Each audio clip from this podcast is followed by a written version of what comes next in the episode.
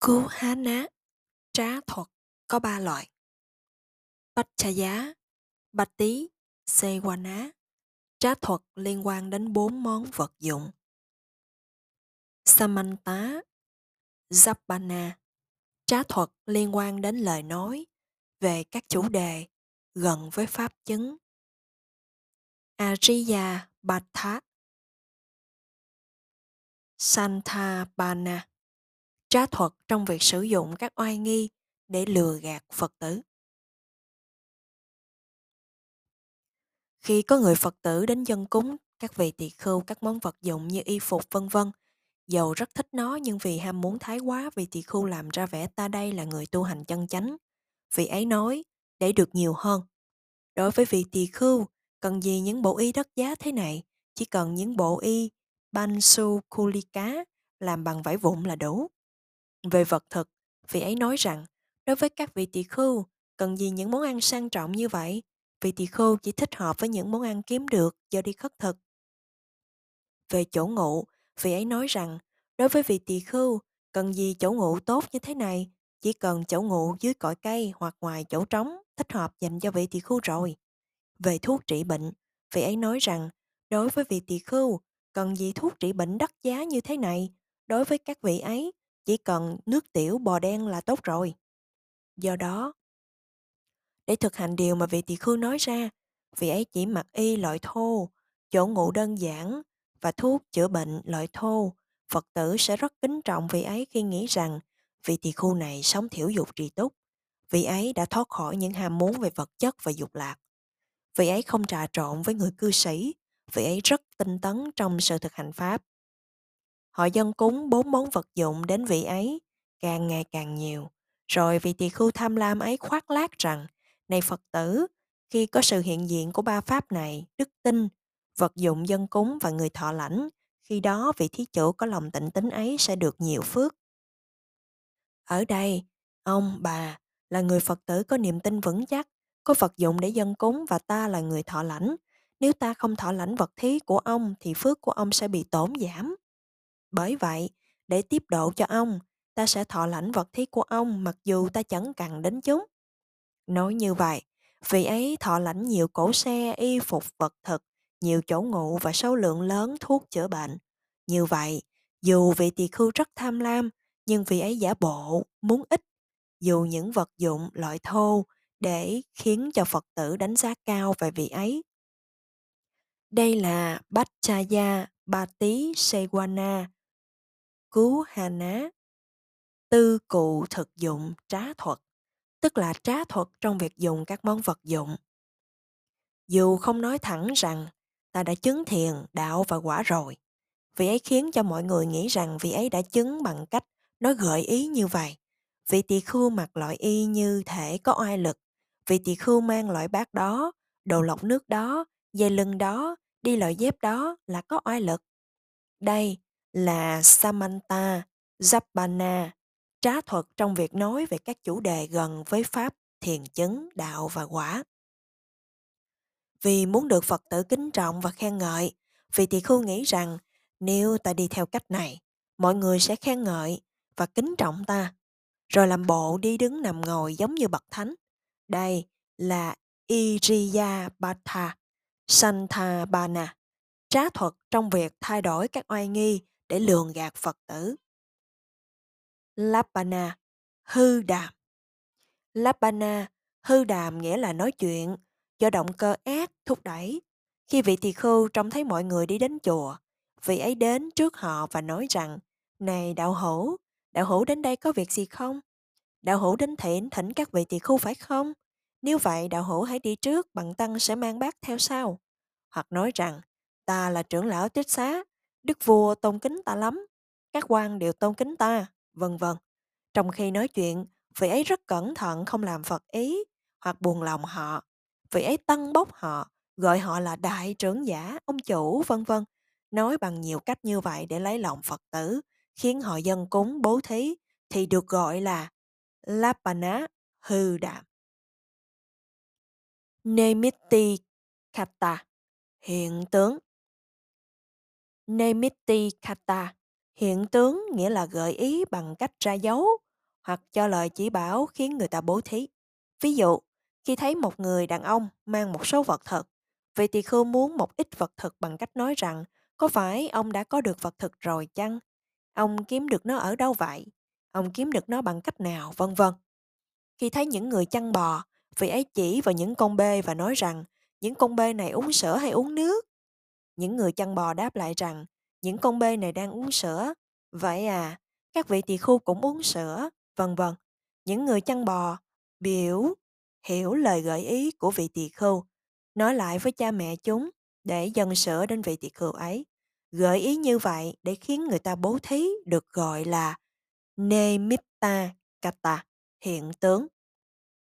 Những hình thức nói chuyện bằng cách cho những lời chỉ dẫn trực tiếp và trắng trợn được gọi là Stamanta, Japana, Cả Nemitti Kata và Samanta Japana là những loại khác nhau của hư đàm, đều có tính chất bất thiện. Trong bài mô tả về loại Samanta Japana, bộ Quý xuất thí mắt cá thanh tịnh đạo, có nêu ra một số câu chuyện về vị tỳ khu Kula Bạc Cá, là người hay đến nhà Phật tử. Câu chuyện về vị tỳ khưu, cú la Bạc cát Vì muốn được vật thực, vị tỳ khưu này có thói quen thường hay đến nhà Phật tử, đã đi vào nhà của một người đàn bà nọ và tự nhiên kéo ghế ra ngồi. Trông thấy vị tỳ khưu và không muốn cho vị ấy vật thực bà ta cầu nhau. Nhà con hết rạo, nhà con hết gạo rồi sư ơi. Rồi ra đi, tựa như đang đi tìm xem có chút gì không và nấn ná ở ngoài nhà. Khi ấy vị tỳ khưu lén vào trong phòng trong, nhìn chỗ này chỗ nọ, trông thấy một cây mía trong kẹt cửa, những cục đường vàng trong cái bát, miếng cá chiên, trong cái chảo, cơm trong nồi, bơ trong cái keo. Sau đó vị ấy đi ra, ngồi vào chỗ cũ. Người đàn bà đi vào và làm bầm. Hết cơm rồi sư ơi. Khi ấy vị tỳ khưu nói rằng, bà ạ, sáng nay sư gặp điềm báo không có gì để ăn. Điềm gì vậy? Người đàn bà hỏi. Trên đường đi đến nhà này để kiếm vật thực, sư đã trông thấy một con rắn lớn bằng cây mía ở sau kẹt cửa kia.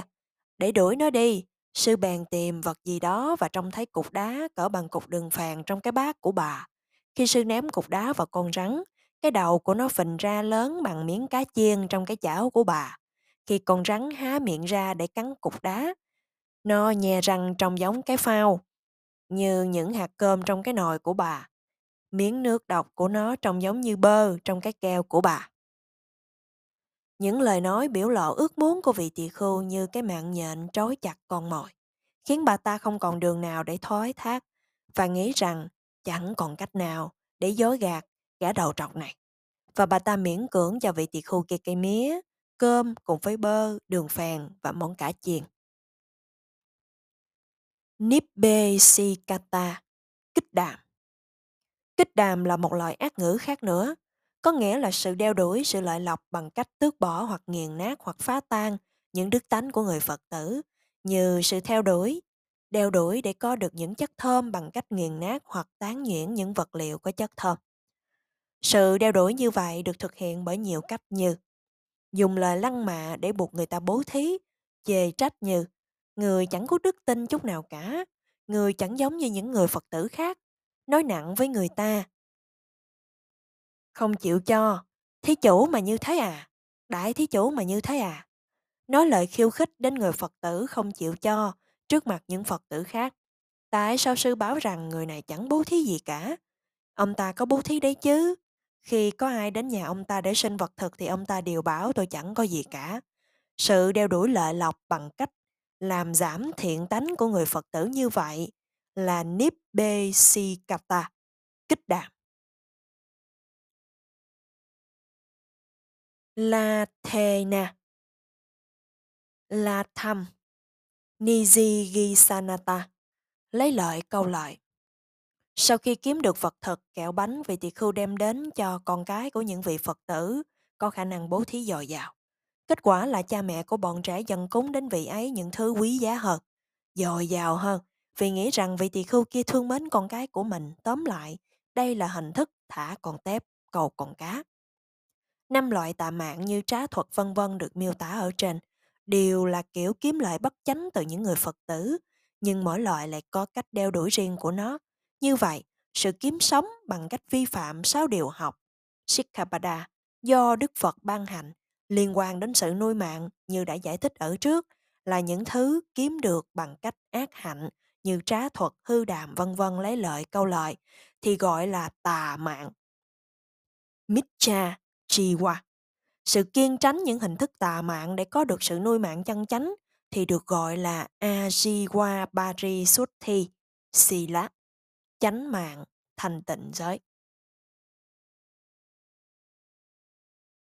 Bhakchaya Nitsita Sila, tư cụ y chỉ giới.